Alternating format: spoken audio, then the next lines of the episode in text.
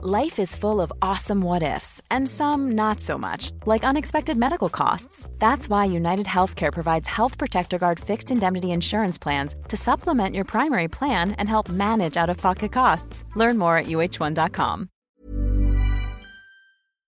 Today we have a crazy story of revenge making an ex husband serve jail time. We'll get into that in a bit, but first, I ratted out the mob boss. Have you ever wondered what it would feel like to live in a neighborhood dominated by silent mobsters? Probably not, but I'll tell you this never judge a book by its cover. I lived in a little town not too far from the city, a 35 minute drive max, with my twin sister and younger brother in our family house after our parents got divorced. We didn't always live there, but moved when our dad told us he was moving out of our old apartment in a different city to live with his new mistress. We always had plans to move back to city life eventually, but we stayed in the town because the cost of living there was probably half of what it was in the city. The town was very clan dominated, so many of the families living there had lived there for generations. And many of them were related to each other, which meant if you were one of the lucky few who were able to settle there without having a family background, it would be easy to fish you out if need be.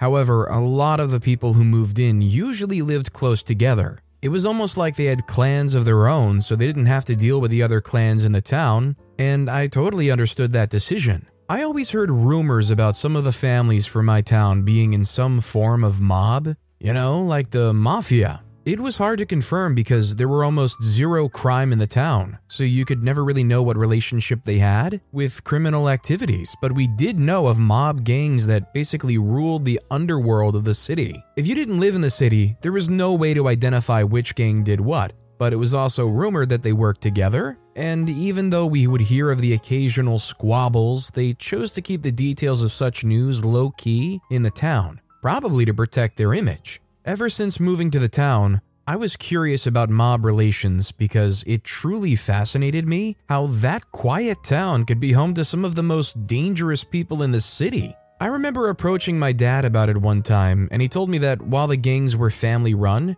being a gang member didn't have to run in the family. So you could always decide to opt out and live a quiet life. He also told me that one didn't have to be related to any of the families to join a gang, but added that being blood related would mean more protection if things go sour. As fascinated as I was with the fact that a large crime syndicate might have been run from our little town, I never had any plans to join any of the gangs, especially as my dad told us his history being a mobster. He told us stories about how his father had to lose a leg due to gunshot wounds and how his involvement with the mob led to his divorce with my mom. Now, when my dad said one could decide to opt out, he actually meant that they could decide not to opt in.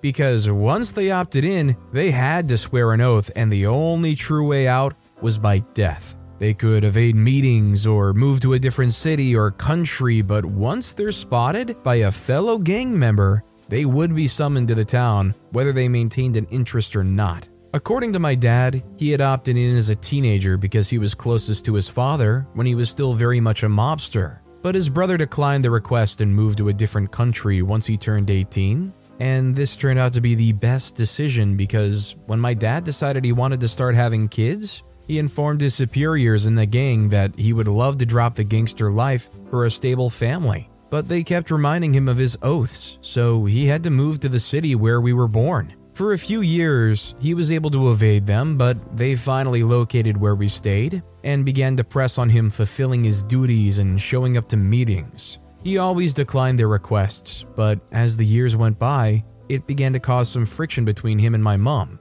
but she basically hung on because of her kids and waited till we were all old enough so she could leave. As for his mistress, he'd begun to meet with her before the divorce. I honestly felt the marriage ended at least six or seven years before it actually ended, and hearing him tell us all these stories made me begin to dread the gangster life. After a couple of years living in the town, I was able to find my feet financially enough to move to the city. I moved with my siblings in search of a better future, I enjoyed the cheaper price of stuff in the town, but I was young and needed to feel the hustle and bustle of the city again because I was beginning to feel like a retiree after all those months away. After we moved out, my father decided to return to the town with his mistress to live out his days in peace, or so he thought. We asked him if he'd forgotten about his mob past and if he was going to be at peace living around those families. And he told us that most of the people who came looking for him had moved base to the city and that he was going to be just fine as long as none of them knew he was back in town. So we believed him just because he had more experience than any of us could dream of.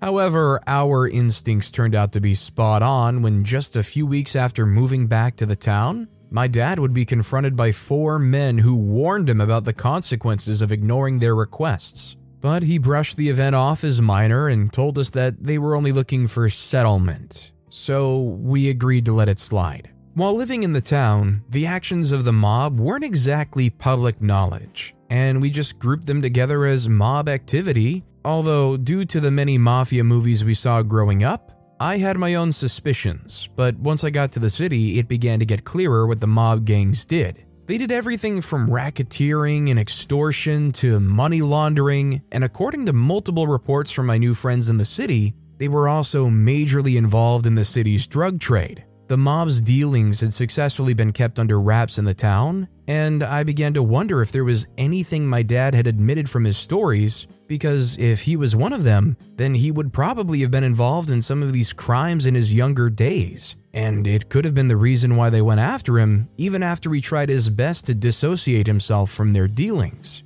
My fears would be realized a few months after we moved when I got a call from one of our distant uncles that my dad had been abducted by some gang members. Even though I occasionally had thoughts of the possibility of another incident, I was still filled with shock and a sense of regret I didn't know what to do next, but I decided not to hurry into making any decisions because I didn't know how powerful the mobs were and I didn't even know which gangs my dad had affiliations with. So I decided to get more information before proceeding. I reached back out to my uncle for some clarity and he explained to me how the mobs were structured.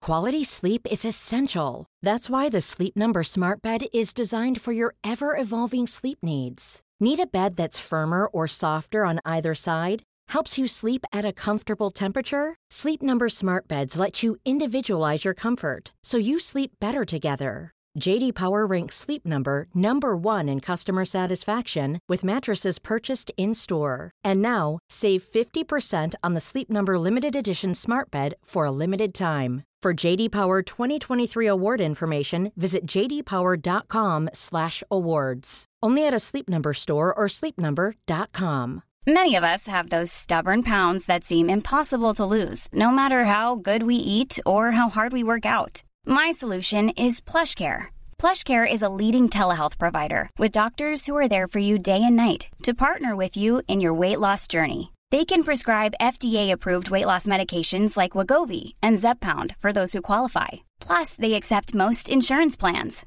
To get started, visit plushcare.com slash weight loss. That's plushcare.com slash weight loss. Apparently, there were initially three main mob families from our hometown who had ties to some top government officials and protection from corrupt law enforcers. In the past, they used to war against each other for who could control the territory, our town, but decided that working together was the best way to extend their power base, so each family casted votes to decide who the general mob boss would be, then recruited interested members from other families in the town, split them up into gangs, and set up bases in nearby vicinities, and especially cities. But those cities also had a presence of crime organizations of their own, and so feuds were usually common. According to my uncle, many of these feuds usually ended up in the boss of one of the gangs getting abducted until an agreement is reached, and sometimes were executed outright. I began to think about the chances of my dad getting executed, so I asked my uncle if he was one of the gang bosses. But he gave me the most polarizing answer.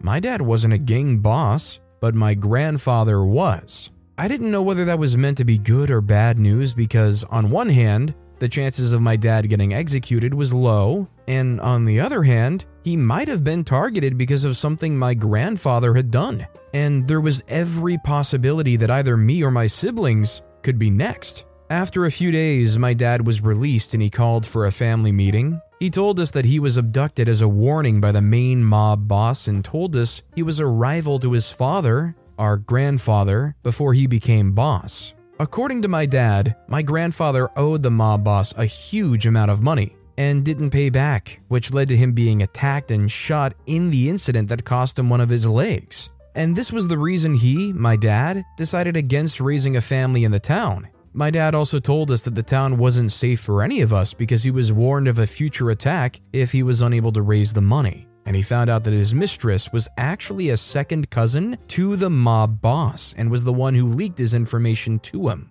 I wasn't going to heed to his warnings because I wanted to show the mob boss why he shouldn't mess with my family, even after what he had done to my father and grandfather. But the only way I could do that was to get as close to him as possible, and I knew just how. I worked as a bartender at one of the biggest clubs in the city, and gang members of the mob usually frequented there. Before my dad was abducted, I tried my best not to engage with them outside serving them drinks, but now I began to make small talk with them, and you'd be surprised at how much information people can reveal after a few shots of vodka. Over time, I began to make friends with a few of the mobsters, and they even started to suggest I join their gangs. And even though I declined at first, due to the promises I made to myself, I realized there was no way I could get to the boss from the outside. And so I decided to join arguably the most influential gang in my locality. I also got fake identification documents and changed my name so they wouldn't be able to trace my family lineage. I didn't want them finding out I was related to my grandfather. My boss at the club didn't have mob ties, although he did pay for protection against external gangs who might have been working for rival clubs. So when I explained to him that the name change was for my protection, he agreed not to interfere. Before I could join the gang, I had to undergo the initiation process, which involved swearing a blood oath to be a lifelong member of the gang. Doing something like that was quite frightening, but I had to do what I had to do because we were never going to be free, as long as the mob boss had his powers. After joining, I used all I'd learned from my father and uncle, as well as the information I usually got at the bar to rise up the ranks. I was also smart enough to not directly involve myself in any of the crimes, usually playing the role of watchdog or intelligence rather than intimidation and assault. That way, people could never tie my face to any crime scene. After a few months and a few successful operations, I finally achieved a rank high enough to at least stand guard at the general mob meetings, where all three major mob families and high ranking individuals came together to discuss the future of their organization. I used this opportunity to know some of the inner workings of their syndicate, how they were organized across cities, who did what, and how the hierarchy operated. But I still hadn't won enough trust to be close to the private conversations that happened between the mob bosses and those who were usually where major hits were planned, including, as I thought, something like the abduction of my dad. So the next phase of the plan was to gain the trust of the bosses. And the only way I could do that was by proving myself in a general mob operation. And luckily for me, there was one on the horizon. Operation Delta was the code name for our general mob operation. These operations were held once annually and was a chance for lower ranked gang members to take a step up the ladder of influence. The rules and targets were set by the mob bosses, and the operations were planned months in advance. So all you had to do was to indicate willingness to partake. Even though I had fears of getting arrested or, even worse, shot at, I had made up my mind to join in as long as it gave me the chance to get closer to the inner circle. And so I signed up to act as a sort of watchdog for the operation. I was the one who checked around to see if we were being followed or watched and relayed clearance signals to the rest of the gang. The operation was successful and we were invited into the inner chambers of the building where we held our meetings for an assessment, and I made sure to impress. I impressed so much that I was promoted to the rank of lieutenant of one of the major gangs, which meant I now had access to some of the most classified meetings and that I could move on to the next phase of my plan. The next phase of my plan was to find a way to bring down the mob boss. To do this, I knew I had to strike a deal with law enforcement, but I had fears that I might meet officials whose pockets were being lined by the mob activities, so I had to be careful and did thorough background checks on all the officials suggested to me by some lawyers I was acquainted with from my old job.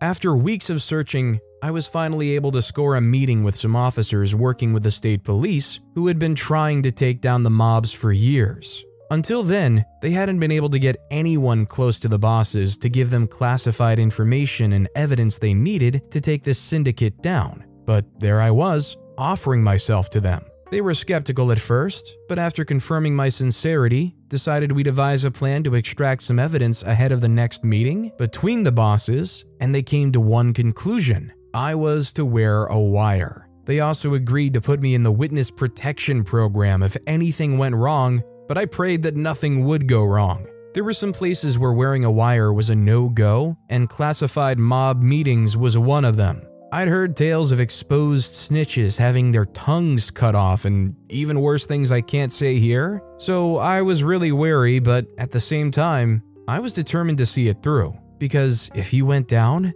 then my family would finally be free. The day of the meeting between the bosses finally came, and the guys from the state police set me up pretty good. The wires and recorders were so meticulously placed around my body that it felt almost anatomical. They wanted me to look natural, so there was no bulletproof vest, but they assured me that if they sensed any trouble, they would swoop in from their van parked a few hundred meters away from the venue. On getting to the venue, I was pat down, but the guy who stood guard was a pal of mine, so he did it a bit too nonchalantly, as I cracked a joke only he would find funny. I got in, and after a few formalities between the bosses and their close men, the meeting and my recording got started. I was hoping the meeting would provide information useful enough to take the mob boss down, but what I got in recording was probably enough to take more than just the boss down because there were multiple confessions to abductions, murders, and extortions, and even plans of future covert operations discussed at that meeting. A few days after the meeting, there were multiple raids from the state police on facilities run by the mob bosses using information gotten from my recordings, and the mob boss was one of those arrested during the raids. Due to the evidence compiled against him, he was tried and charged for his numerous crimes and was given a life imprisonment sentence for all his efforts. In the aftermath of his arrest, suspicions began to grow within the mob camp about who may have ratted the boss, and the friction it caused meant people who were feeling disillusioned began to leave, and I used that window to take a back seat from all mob activity. My dad was also able to return to his house in our town. The mob structure in the city never fully recovered. I ratted out the mob boss who was a threat to my family and destabilized a crime syndicate while doing it. Revenge has never felt sweeter. I mean, respect to OP and the hustle and the things they went to in order to pull this all off. But man, I don't envy OP's position. I'd be checking over my shoulder every single day for the rest of my life. Planning for your next trip? Elevate your travel style with Quince. Quince has all the jet setting essentials you'll want for your next getaway, like European linen premium luggage options, buttery soft Italian leather bags, and so much more. And is all priced at 50 to 80% less than similar brands. Plus, Quince only works with factories that use safe and ethical manufacturing practices.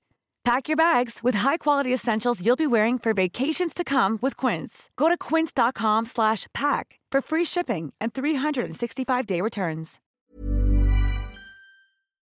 That said, our next story is I made my ex husband and his mistress serve jail time. There's always some lesson to learn from a revenge story, and mine was to never abandon my life for a man. I don't care if there's a ring and maybe even a child involved. I'm not going to leave everything I've worked for, my friends and family, to go start over with a man. I did that with my ex and I regretted it. I hated the vengeful feeling I felt when I found out that he'd betrayed me, and I knew that the only reason I felt that way was because I'd given up everything for him. Yeah, I did get my revenge, and it temporarily made me feel good, but after it all, I still felt crappy and unsatisfied with my life. I married my ex husband exactly a year after I met him, and I know some people may blame the haste for what happened, but I've met people who got married after six months of dating and they remain married to this day. My ex husband was simply a crappy husband. We met at the restaurant where I worked as a sous chef, the head chef was absent on that day, so I was in charge of preparing all the meals.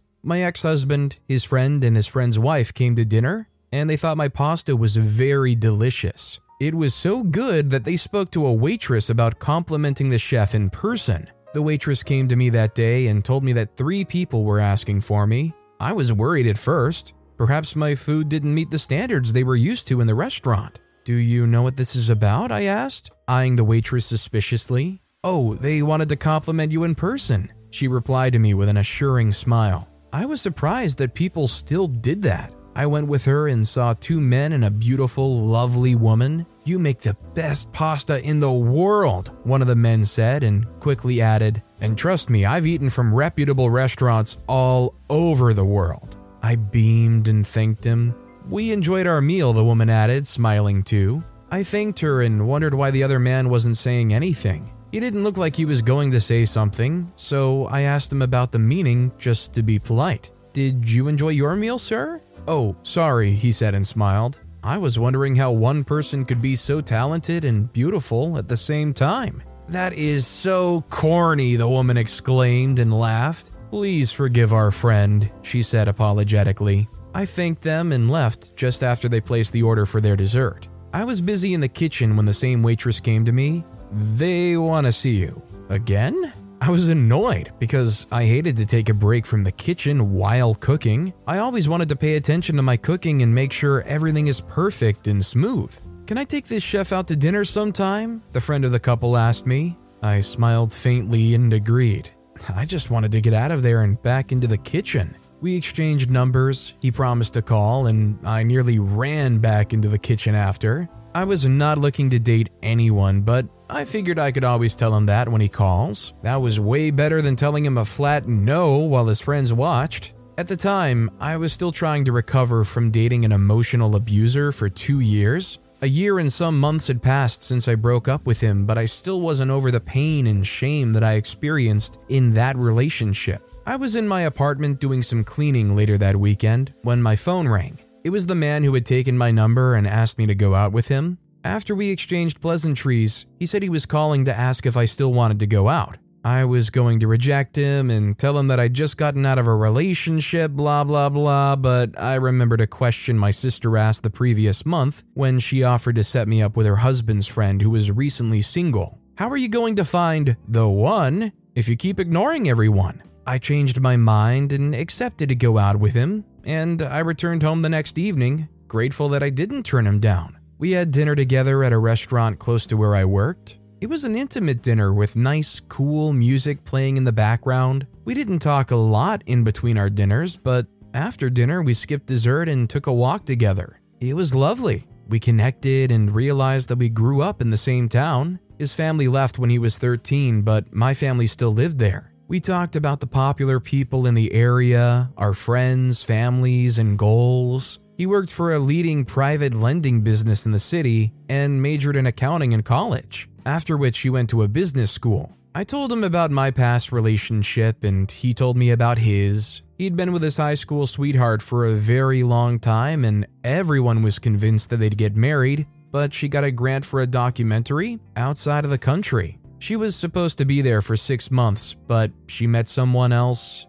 fell in love, and broke up with him. You must have been devastated, I said to him. I was, but if I'm going to be honest, I saw it coming. When she left, I just knew that was the end. I think she wanted something different. We were together for a very long time. I felt bad for him and even patted him on the back. It's ironic that nearly the same event played out between the two of us eventually. I thoroughly enjoyed myself that night. That date opened my eyes to new possibilities, to being with other people and having a healthy relationship with someone who didn't try to tear me down, even on my first date. I remembered my first date with the guy I dated before him. We went to see a movie together, and he looked me in the eyes and said, You're kind of pretty, but I can't seem to get over your overbite. I felt very uncomfortable with his compliment. But I just smiled, and I guess that encouraged him. He went on and on about how my overbite reminded him of a girl he hated back in high school. When he drove me home, he pointed out my teeth and said they were too tiny. Hey, how do you even chew with that? He asked and laughed. The person who introduced us had told me that he was a hilarious person, so I just waved it off as him being funny, even though his jokes did not make any sense to me, nor did it make me feel comfortable. My ex husband was different. On our first date, he was attentive, sensitive, and he showered me with compliments. The icing on the cake was how unafraid he was to share his past experience with his ex with me. I liked him instantly. That evening, I asked if he wanted to come in for a cup of coffee, and he accepted my offer. Usually, guys took that as an invitation to hook up, but he came in, I made him coffee, and we talked some more before he left. When he called the next time to schedule a date, I told him that I wanted to take things slowly. I wasn't ready to rush into a relationship just yet. He agreed, and we decided to hang out as two friendly people until we decided to take our relationship further. That worked for us. Before my ex and I started dating officially, we were friends for two months. We went out together to see movies and went to the park. He even let me invite him for a Sunday brunch at my church. Not once did he ask me to hook up with him. Once I asked him why he'd never even tried to hook up with me, he smiled and said if we did, it would be as two people in a committed relationship. I found that very cute. In fact, it was one of the reasons I called him one evening and told him that if he was ready to have a proper relationship with me, I was ready too. He was so excited, he drove over to my house and gave me a big kiss. The first six months of our relationship were peaceful. We barely had any huge fights, and even when we argued, we handled it well and it strengthened our relationship. After the sixth month, my apartment kept having issues and my landlord was not as responsive as I wanted. The major issue I had with the apartment was the water. For some reason, the water stopped getting into my apartment and I was sick of it. I called the landlord on three different occasions and he promised to send in a handyman, but he never did. I couldn't handle the lack of water, so I went to my ex's house and started doing most of my stuff there. I used his bathroom there and did my laundry in his apartment's laundromat. I was there all the time and it was almost as if I lived there. Since my landlord was being a jerk and I didn't have the time nor money to take any kind of legal action against him, I started looking for a new place to live. My ex and I would go and check out houses together, and they were usually either too small or too expensive. Why don't you move in with me? He asked one day on our drive back from inspecting an apartment. What? Come on. I said, nah, that's just too soon. He rolled his eyes. Come on, you already live with me anyway. You're always in the house, so you may as well move in. I said, I don't think I can. He said, I think you can. Think about it. I have a nice kitchen. You love my kitchen. I have an extra bedroom and my dog loves you. I laughed. I love his dog too. I moved in with him, and aside from the usual argument about leaving his socks on the floor, we had no issues. We were good. After nearly a year of being together, he asked me to marry him, and I agreed. We hadn't even set a wedding date when he got a promotion at work, but it came with a caveat. He had to move to a different state to head a new branch office there. We were devastated. I knew for a fact that the head chef at my restaurant was retiring soon, and I was certain that I'd be the new head chef. I'd looked forward to that opportunity for a long time and I couldn't let it go. My ex, on the other hand, was insecure about us having a long distance relationship because of what had happened with his ex girlfriend. I'm just not comfortable with us being apart. If we're going to be apart, then it's better to end it. I'm going to be honest and admit that I could not imagine a world without in it. I was in love with him and I was willing to give up my job, my friends who lived in the city, and my parents who lived just in the suburbs not far from the city. If I moved across the country with my ex, it would become a lot harder to be around my loved ones. But I didn't care. He was the man I was going to marry and spend the rest of my life with, so I chose him. We hurriedly had a small wedding with friends and family in attendance, nothing fancy at all. We moved out of state together, and that marked the start of problems between my ex and me. First, he started having issues at work, especially with a supervisor he called the devil. He was the branch manager, but she came in often to check to see how the branch is doing and report back to the head office. She hates me, he would complain to me. I don't know what exactly I did, but it's clear that she wants to see me fail. I don't understand why. My ex would return from work and complain about how she was bothering him at work